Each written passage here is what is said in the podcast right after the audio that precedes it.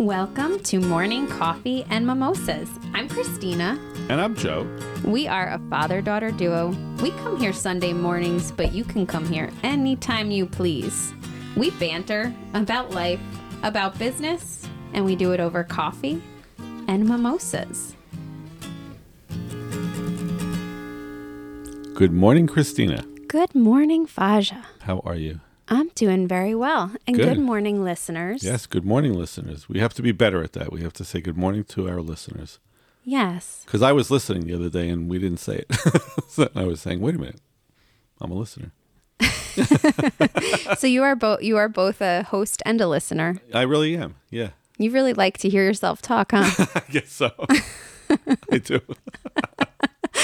He, he's our best. He's our best listener, our That's best it. fan.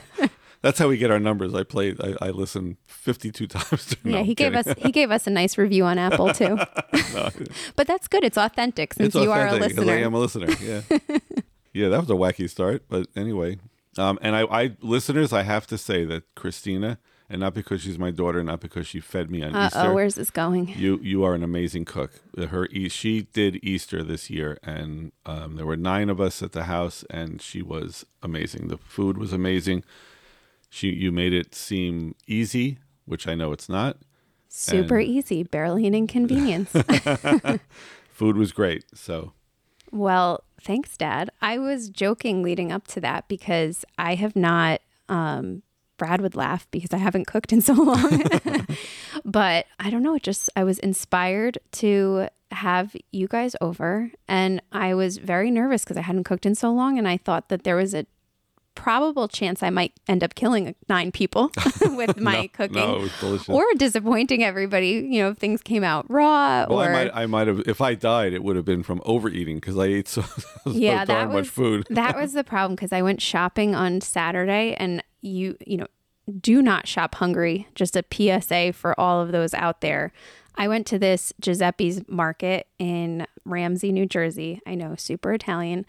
And I was so hungry going through there that I think I had to like I had to freeze a stuffed pork loin that nobody even got to consume because I bought so much food and I got back and I was like, wait a second, what am I even cooking? There's nine, ten people, one of them like, you know, a little kid, so ha- half a, a person not really eating that much. I was like, wh- who do I think I'm feeding here? We had ham, lamb, roast beef, Yeah, roast beef, and yeah. uh, the, the the pork loin got yeah. put in the freezer. So I, I mean, no offense, Christina, but it is shopping 101 that you do not go. to you do not go store hungry. No. And I, I, I had a list of like what I wanted, but then it was just like keep when I got to like the butcher area, I was like, um, that looks good. Oh, that that's probably good, right? That's good. And then you I probably just kept maxed out your credit card just trying to buy it all. So I don't know, but it was um lots of leftovers. yeah, well, it was very. it was a lot of fun though. It was very very good. and everybody survived. Everyone left full. So Yes, yes, it it was, was a good, so- success. Yeah. So listeners, happy Easter if you celebrated. It was also a special weekend for happy Passover Mm-hmm. and also pretty cool. Um it's it's also Eid. So there are like three major holidays that all coincided this cool. past weekend, which Yeah. is very very cool. So happy everything to everybody that celebrates. Very good. And if I'm not mistaken, when this drops, it will be Orthodox Easter, I think. So happy Orthodox, Easter, to you Eastern too. Orthodox. so, And I'm sure yes. there's holidays we're missing. You know, we are not. Uh, I have to get a better calendar that briefs me on everything. But happy everything. Yeah, that's right. That's right. So uh, this this episode, we are going to talk about a term. I'm going to give you the term right off the bat, and then you'll all say, "What the heck is he talking about?" But you'll get it when I say something right after it. But the term that we're or the topic is a topic called survivorship bias, and I'm going to use that because something had always bothered me. The phrase "they don't make things like they used to." Or the, you know that phrase that people use, and I remember when. You've said that about yourself. Well, it's true in that regard. but I remember, even as a kid, I remember people criticizing, you know, like a car. You'd get a new car, and and then the old folks, which is you know now replace me for that now, but Now you're the one that says this. I know. But the old folks of the day would say, "Yeah, it's nice, but they don't make them like they used to." You know, and I used to think, well, that's pretty neat. You know, I mean, they must have really made things, you know, pretty, pretty good. But what's really funny about that is that as I got older and you go through life, people would say it like, so in other words, pick the car that I'll use an example. Like, so my first car was a 1978 Pontiac Grand Am. Look it up. It's a rare car. I wish I still had it. Oh, so you had a nice first car? I did. Well, my first new car, I should say. Oh, first why no, don't no, no. you tell us what your first car was It was a 1964 Pontiac Tempest, which I also wish I still had. oh, that was nice too. Yeah. Oh, Well, so look at you. But it was a Strippo at the time. But I bought that car in 19 like 73, so it was nine, 10 years old, right? And I remember people saying, you know, well, it's 10 years old, but they don't make them like they used to, so you got a good car, right? Now, so mm-hmm. they're criticizing the 1970, whatever. And I bought a 1978 Pontiac Grand Am. And I remember people saying, yes, the car is very pretty, but they don't make them like they used to, like it's a piece of junk. Okay. And it was. Actually, the car was fantastic, but it had stupid little problems. Like the little trim would pop off and the door, you know, the window would not work and stuff like that. The car was gorgeous, but it was typical GM garbage of the 1970s. The reason I'm saying that. GM, he's coming for you. Yeah. the reason I'm saying this is that years later, like years later, people, when they would say, I'd say, oh, I had a 1970, and they'd ah, that's when cars were made really well because it was now 1990 something or 2000. Or maybe it's because GM GM finally like spiffed up their manufacturing Maybe. process. but my point is this phrase, this is what I never knew what it was, but this concept is called survivorship bias. So, what does that mean for our podcast? What survivorship bias causes is that we only tend to talk about or praise or analyze what is what has survived and not the failures that haven't survived. And it's a big problem, and I'll be careful because we give advice here on this podcast, well, but we it's we give good advice. we talk. We talk. I don't know if we give advice. we take our own advice. Right. Sometimes good, bad, or indifferent. correct, but very often, so you'll people in motivation writing motivational books or business success books and all that. What do they do? They're analyzing and using as a showcase the successes right? So it's the Elon Musks, you know, and Jeff Bezos and the people who have made it. And very often, and I, I don't know whether they went to college or not, or I don't really care, but the, or or like Bill Gates, they'll say, you know, college dropout. Michael Dell dropped out of college, right? And they'll say, see, you don't need a college education or whatever, and and so on. And that's a very common, like Uh-huh. a very common narrative among entrepreneurs Yes, is, you know, you're born with this, right? You don't necessarily need education in order to correct. to get there. And it's not untrue. Okay, it's not untrue at in all. in some cases, right? That's correct. But what what it ignores is that they have they whoever they is writing these books and talking about this or giving the advice ignore the tens of thousands of failures because who talks about failures? Who talks about Right. you know, hi, I'm Joe Graziano and I failed in every business that I started. Oh, I'd like to interview you and see, you know, what mistakes you made. Nobody does that. But I think that's what's so cool about as we've been going through and you know and we we are going to get back to doing more interviews at some you know some point very soon. But I think it's a cool opportunity and I always love the interviews when you when you start to break down with those successful people that everybody idolizes and you know they they feed from for inspiration and an example. Mm-hmm. But even those people that have been super successful, I always love when, you know, the question is asked about the failures or you hear about all the failures it took to get there. Right, Because there's, I I think, to the point of this survivorship bias, we are often looking at those examples as like the expectation, right? Mm-hmm. Versus the reality is what are the things that you shouldn't do? Because probably those people are, if you looked at statistics, and I'm going to get way out of my skis here, but if you were to look at statistics, they're going to be like one in a million, right? Correct. So you have a million people that didn't make it. So what's different about them than all these other people? And how do you look at like the most common denominator between the 900,999 whatever? nine, nine. how do you look at the rest, right? Right.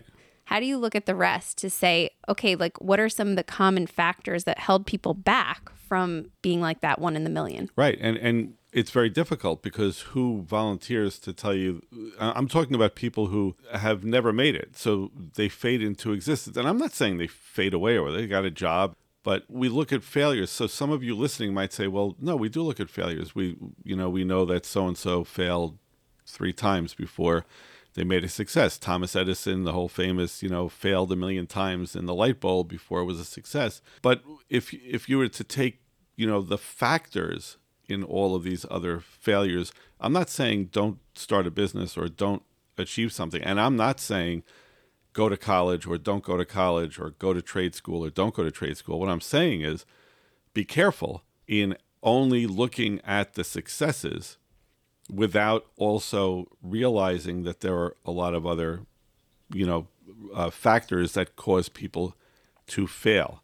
Um, in World War II, there's a very famous um, situation. If you, well, you know, famous. Everyone's going to say, "I never heard of this," but fam- if you're a history buff, this yeah, might be famous. famous. to you. But um, so bombers coming back from bombing missions, uh, initially they were un- uh, doing a kind of a cross section, analyzing the bullet holes in the plane, like kind of mapping out where most of these planes were shot, and making a schematic of. And we'll put this this graphic in the in our promo for this episode, and saying that these are areas that maybe need to be reinforced.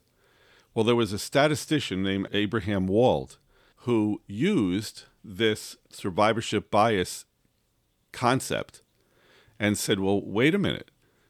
You're you're analyzing all the bullet holes and this where those bullet holes ended up on the planes that came back.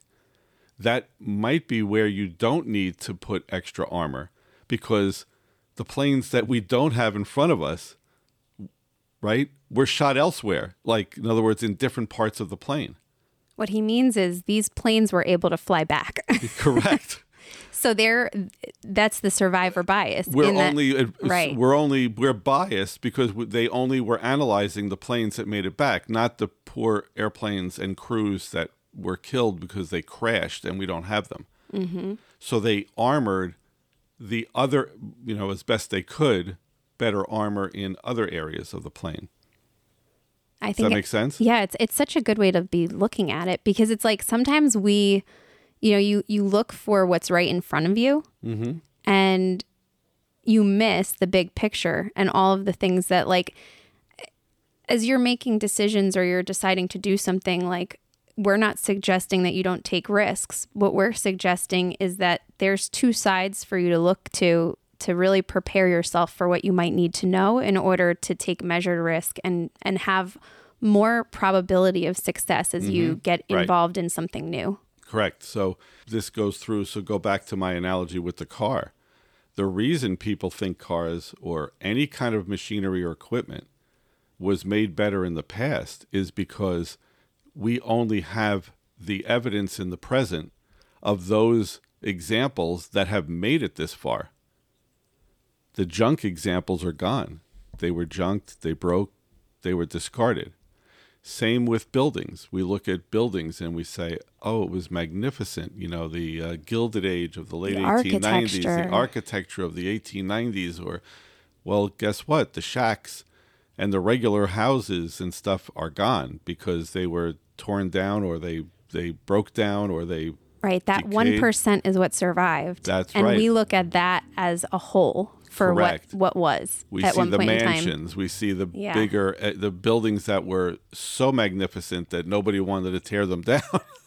No, it's it's so true. Like and and I think that's where there's so much of perception is reality, right? Mm-hmm. That we we can only sometimes, you know, we we capture what's right in front of us, versus like really understanding. I think it's like it's just such a good point. The architecture. Yeah, it, it, carries through. I mean, think of you know almost almost anything that we can think of. We don't. You can either cannot because it's gone, or we don't examine what did not make it to the present, or did not make it to the top, or did not make it a success.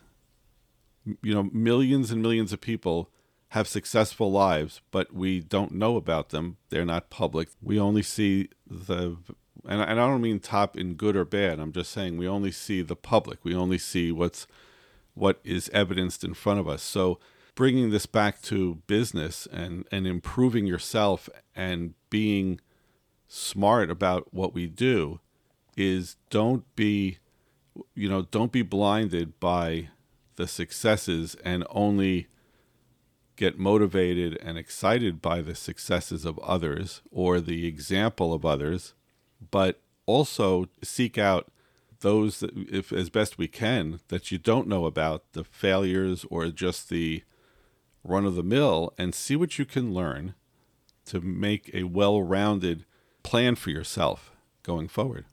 I think about that even like a if you think about things that, you know, look at things you're most proud of. If you look at some of the things that, you know, our own failures or the things that you know we talk about learning from mistakes we talk about learning from the failures and not in a scenario that you want to dwell on it mm-hmm. but same thing for us like just you know as you think about yourself and your life like how do you and spend time focusing on how do i improve my like poorest quality it was actually an interview with Glenn Taylor, and he shared that, and it was so inspiring. He said, as an organization, you should look at your biggest fail point and constantly be improving upon that. And then all of a sudden, there's something else that becomes your biggest point of weakness. And then you can improve on that. So it goes back to, That's I think, right. process improvement. But if we are spending, you know, you want to spend time obviously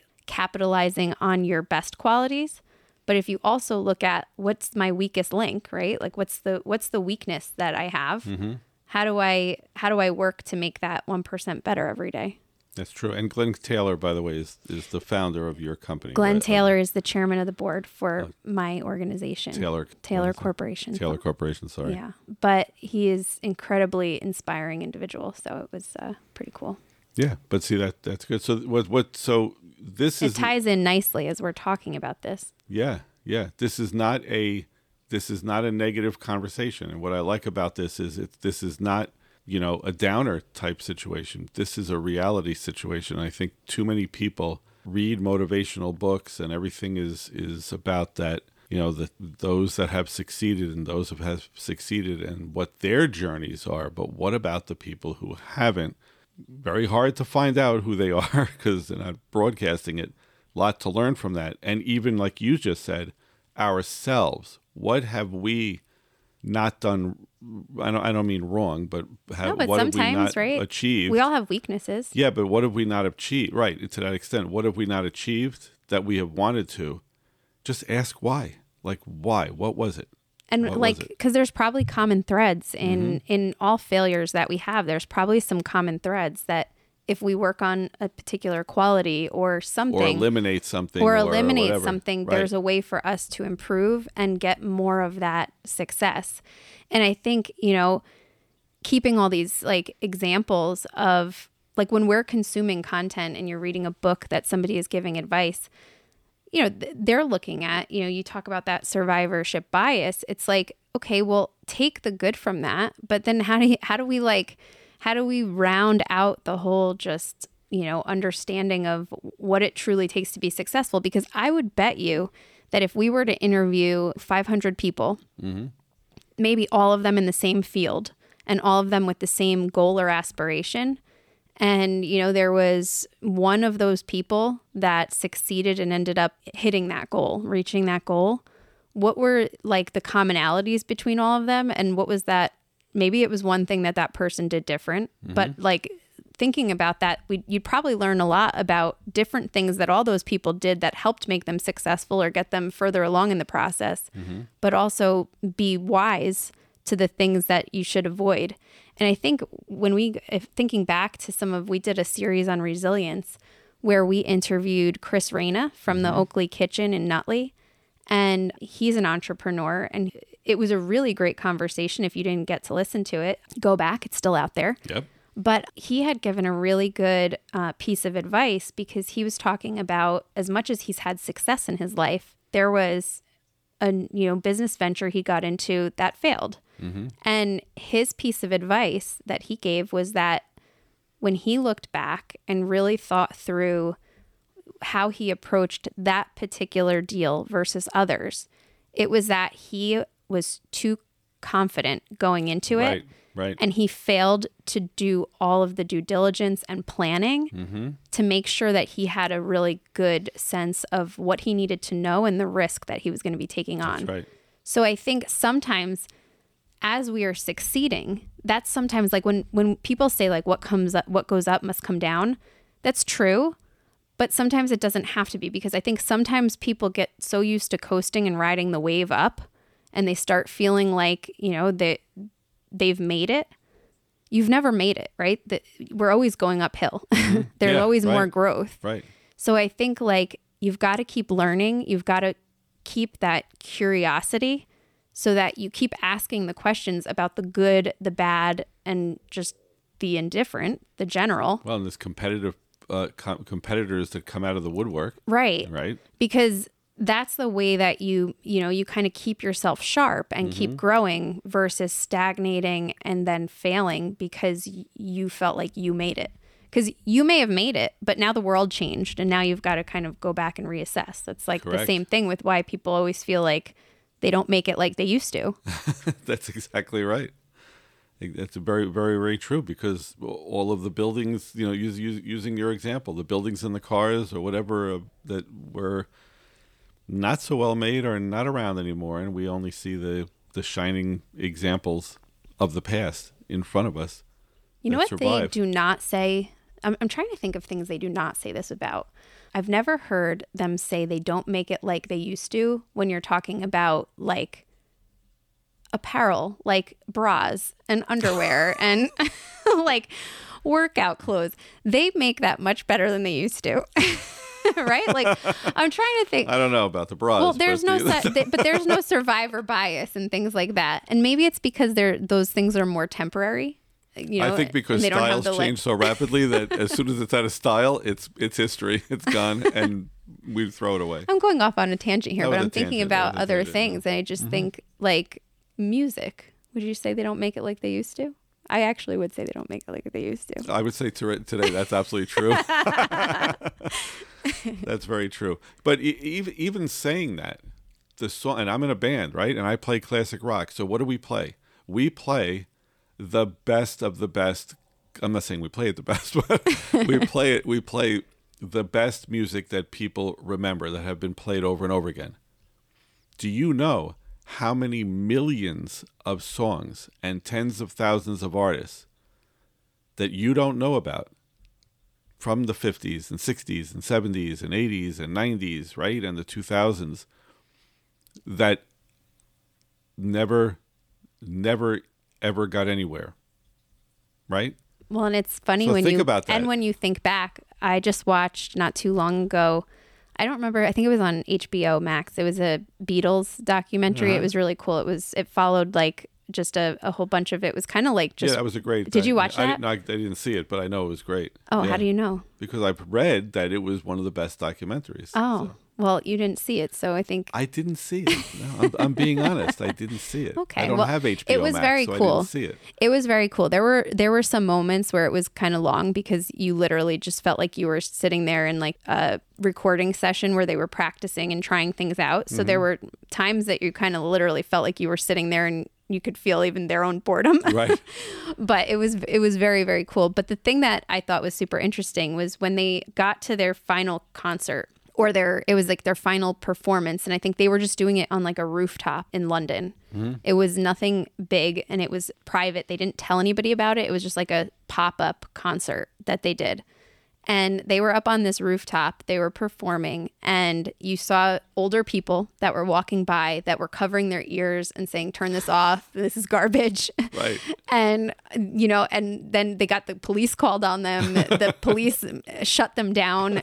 And it's the Beatles, right? Like Right. we're like now everybody like, you know, we're going to see Paul McCartney. I'm so excited about that by the way. But like it's like this is that's history and it's like a legend, legends, right. an absolute legend. But at the time, people were like, "Oh my god, turn this off." Yeah. So I guess it's, the, it's similar, right? Yeah, Where, right. but I've been very sad and I've felt a lot older than I would like to admit as I like just turn on, you know, top 40 and I'm like, wait, I don't know that I like this I don't think I like it. anymore. And this should be the music I like, but I don't I'm like, it. no, I want I to, know. I, want to stay cool and relevant, but I'm That's right. struggling. Yeah. So to wrap this up, the concept to kind of put this as plain as day and go back to my, since I love airplanes, you know, that airplane analogy. If you picture an airplane with all these red dots of where they mapped out the bullet holes in the planes that re- came back successfully, look at where there are no dots and remember that that is where this mathematician said that's where you build your armor. So to your point, Christina, I made a a- point. in our lives and in analyzing how to improve and or how to develop and become a success, don't spend as much time with the successful people. See if you can find the failures and armor yourself to those weaknesses that they had or what they overlooked. That's the areas of the planes that you, you say, well, there's no bullet holes there. And that's right, because the planes that were shot in those areas did not come back. Yeah. And that's your, what Glenn Taylor said, you know, look at some of your You're only as strong as your weakest link, right? Correct. So you've gotta... is the essence of this episode is to put this into perspective and either analyze it internally or look at others and try not to be blinded by those motivational books and stuff about the successes. Try to figure out how did people fail and what do I need to do to not end up in that yeah. in that crashed airplane. Well, and So- and I think uh, we're not telling you not to listen to people that are motivating and successful because you certainly should. The, I, that's right. No, where no, we no. listen all the time. But round yourself out. Be well rounded in and and curious. Keep that spirit of curiosity so that you are consuming the inspiring content about how how all these people survived and succeeded Mm-hmm. And their stories of triumph, but also consuming what do I need to be aware of so I don't fall into that same rabbit There you hole. go. Very good. Thank you. Oh, you're welcome, Dad. This was good. So we hope you enjoyed this. Yeah, and thank you, uh, listeners. And if you all liked what you heard, hit Mm-hmm. the subscribe button, leave us a review, tell a friend, and tune in next week. You got it. Wherever you are, whatever your story, thanks for spending time with us this morning. Now, go and make a difference in your world.